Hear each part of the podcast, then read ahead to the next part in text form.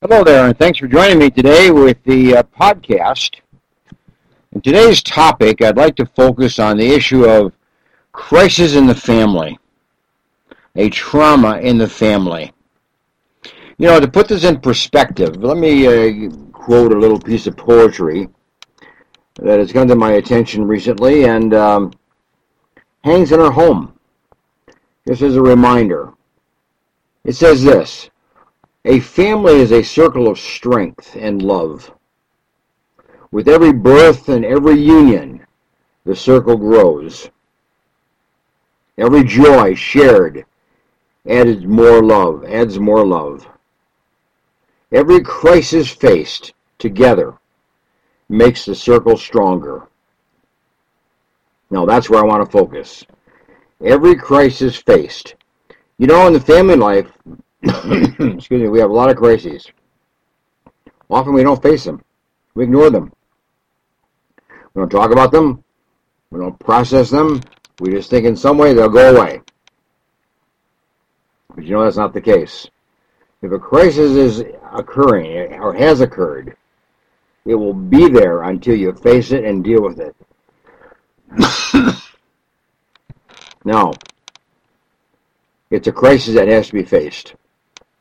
And when it's faced, the family circle will grow stronger. Because if we don't face it, this family circle will grow weaker. And if we do face it, it will grow stronger.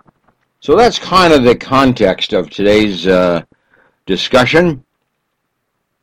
And I'd like you to reflect on your own family crises and traumas that have occurred, maybe in your life personally, or one of your family members, or maybe your family as a whole, the whole uh, group of you had to face some kind of a crisis in life. You know, crises are many kind. To be falsely accused is a fall, is a crisis. It can be very great trauma. Crisis is just a mild trauma. Uh, so trauma is at the a number nine or ten on a ten point scale, and a crisis is kind of an eight or nine on a ten point scale. So a crisis can be in the form of a um, false accusation. Could be in a motor vehicle accident in which there's major injury. It changes the life, alters the life of an individual. Could be surgery. Maybe a surgery failure, a surgery mishap. You know, just a very difficult surgery to go through that's left you impaired in some way. A crisis. Could be a major illness, cancer, stroke, heart attack that alters your life and makes a major change in your lifestyle. Could be something from childhood, such as abuse, child molestation. Could be many, many things that have happened recently or long ago in your life. Could be all of a sudden you unexpectedly were given the message of separation and divorce. You know, that's a major, major crisis when that occurs. You see, there are many, many forms of a crisis, many kinds of traumas that come into our life, most of which are unexpected, or certainly we thought we would escape those crises altogether, but you know, they came into your life as a family, and now the family has to deal with it. And I'm referring this to a family because a crisis cannot be faced alone, should not be faced alone. Because if it is, it will never be resolved. You can't resolve a crisis or a trauma alone. You need the power and the strength of those that you love and those that support you and those that care for you and those that are part of your support system. So if you have gone through a crisis, the first thing that there's a tendency to do is to avoid, to withdraw, to isolate. And you can't do that. You must, you must involve yourself with other people. You must bring them into the crisis. You must tell them about it. You must relate the crisis to them and the trauma and tell them about it. And let them ask questions and let them kind of think it through with you and what the implication of that crisis would be and what what it's going to do to you and how it's going to affect you and how it's going to affect family life. Let your family be part of the process of thinking it through, but also healing from the crisis or the trauma. Even those outside the family, for that matter. It need not only be the family, but it really needs to be part of that family. The family has to be a healing family when a crisis comes. You can't heal alone, and you can't heal outside of your family. The family is too important, too integral into your life, and too much important, play too much of an important role in all the things that happen, good things and the bad things, the joys, the sorrows, and the crises and the dramas. That's family life. That's what family is. And we need to make sure the family is brought into the formula, brought into the event, brought into the occasion, brought into the happening. Discuss it with them and get their feedback and get their ideas and get their suggestions and get their help and get their support. Okay, that's number one. All kinds of crises, and our tendency is to avoid and to withdraw. We can't do that. We have to keep that human connectedness, especially with family. Number two is what happens in a crisis, of course, is the fact that we tend to look at ourselves as being helpless. You know, no matter what we do, it's not going to make any difference. We can't prevent it. We can't overcome it. We take that position that in some way, that crisis, that trauma was so great. And no matter what we do, we can't seem to get through it. We can't seem to get over it. And we just feel helpless. And when you feel helpless, that means you're going to withdraw into depression. Because helplessness is depression. And when you're depressed, all you do is to sit back and do nothing. You isolate, you moan, and you just uh, withdraw into silence, withdraw into a kind of an internal bitterness because you're mad over what's happened. And you feel that sense of helplessness that no matter what you do, no matter how you try, no matter who you talk to, no matter what you do, you can't get over it. You can't make a difference. Of course, you couldn't have prevented it. That's not possible. It's already happened. But you can't get over it. That's the helplessness that just impairs us and uh, brings us to a, a state of, of uh, total depression and personal depravity. So, again, bring people into your life and ask for help. Ask for suggestions ask for guidance, ask for recommendations, ask for options, ask for ways of dealing with things. Ask how they did it when they went through a crisis. Maybe that will help you. Get advice from other people that are going through it at the same time as you're going through it, or who have gone through it. Associate with people who are in a crisis mode themselves, because there's that kind of help that we get from people who have gone through a crisis or who are going through a crisis as we are, and who will help us think it through and help us have the courage and the faith and the fortitude to stay with it and to rise above it and to overcome it. So that's how you overcome. You don't go silent. You don't play the role of helplessness. You ask for guidance and help so that you become strong and that you're out of that crisis comes a strength, a family strength, as I read in that piece of poetry. That's the goal. That's the option. That's the alternative. That's the ultimate that we want to see happen. Is that out of a crisis comes a stronger circle of family life and family support and family encouragement. So there we are. That's number two. Number three is this in a crisis, we often become very uh, overreactive emotionally, cry, weep, yell, scream, get angry, hit. Just because we, we lose our control of our emotions. It's as if the world has come to an end, as if something's happened that we never would have expected to have happened, we never wanted to have happen and there it is. And we just go into a, a mode of overreaction emotionally to the point that we can't listen. We can't even think through with anybody else. We can't even open our minds to anybody else's ideas. Like our minds are closed. And that trauma has affected our body, it's affected our mind, and it's affected our brain. You see, a crisis or a trauma can just do us totally in. We just in. We just can't respond in a reasonable, rational way. So we respond out, out of our deep sense of emotional loss, a deep sense of emotional uh, deregulation, or to emotional overreaction. Almost to the point that nobody can help us. Just cry and yell and be bitter and place blame and be sarcastic and be mean spirited to other people.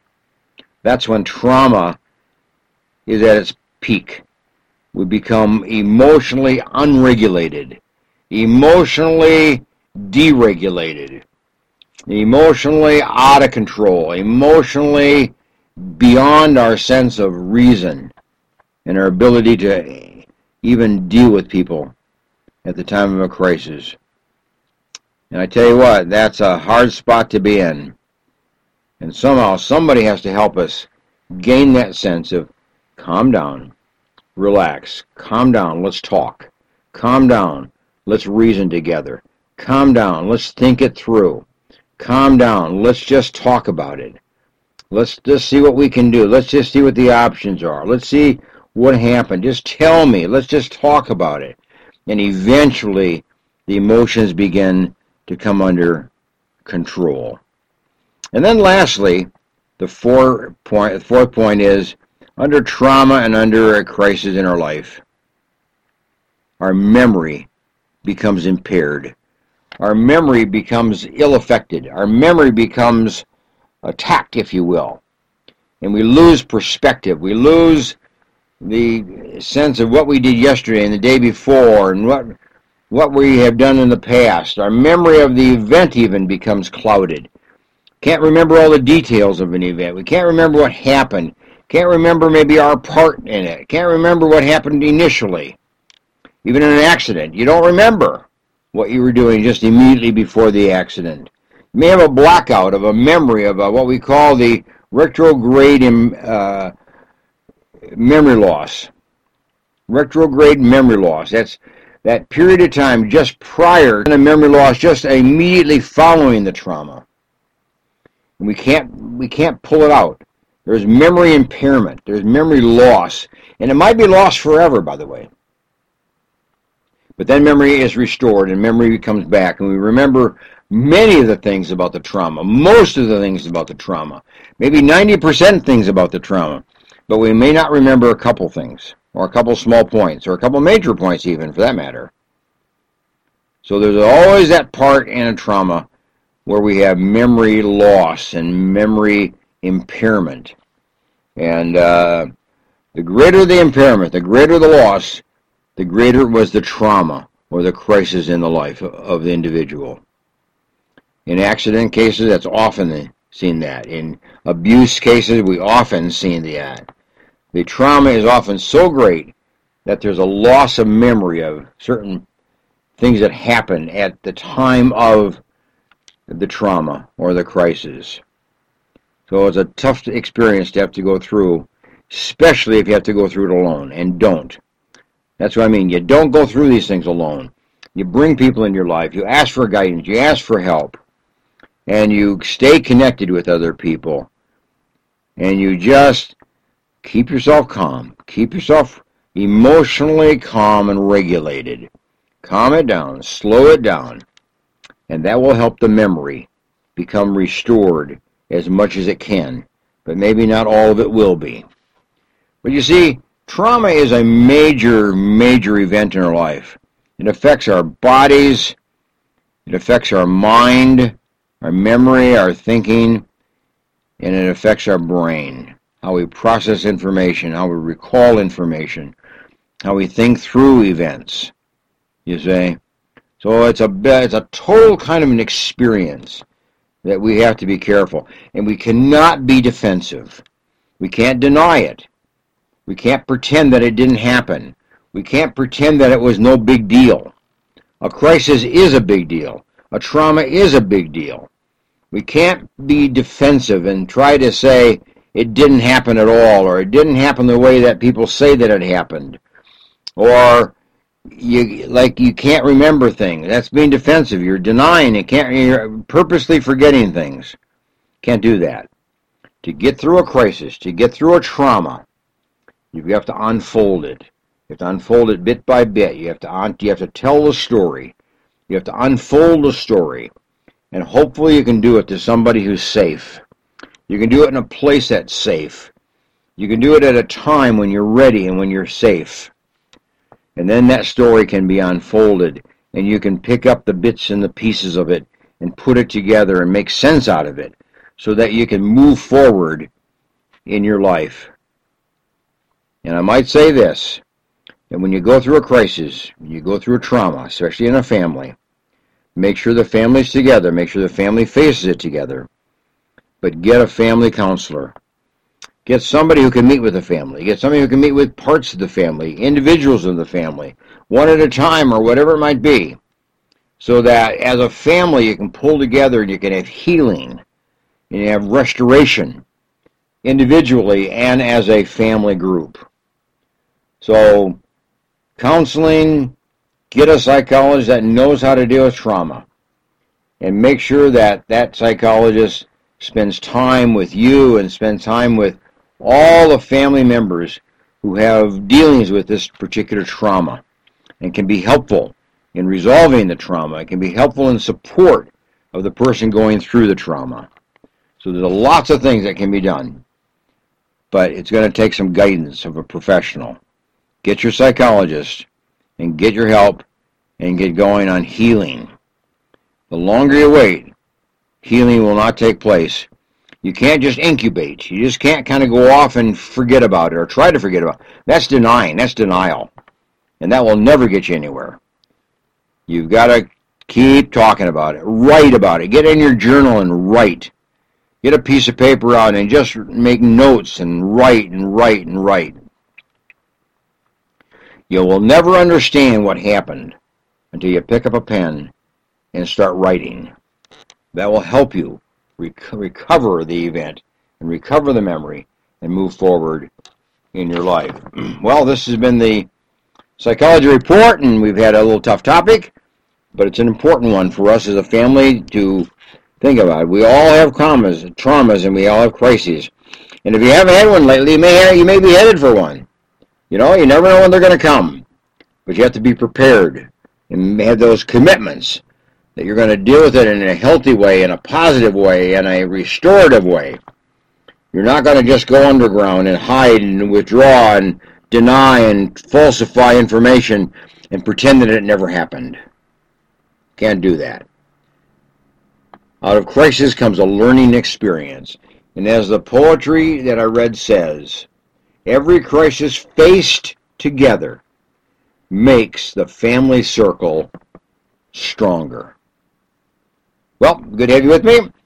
Go to my website, booksbyhedberg.com. There's several books in there, and the one on parenting is a very good one to get a hold of. The one on healthcare, achieving and living a healthy lifestyle, is a very good one for this particular topic. I talk about trauma in that book and how you can handle that. So make sure you uh, pick the, a book up anyway and deal with this effectively and in a very systematic way in your life. Bye for now.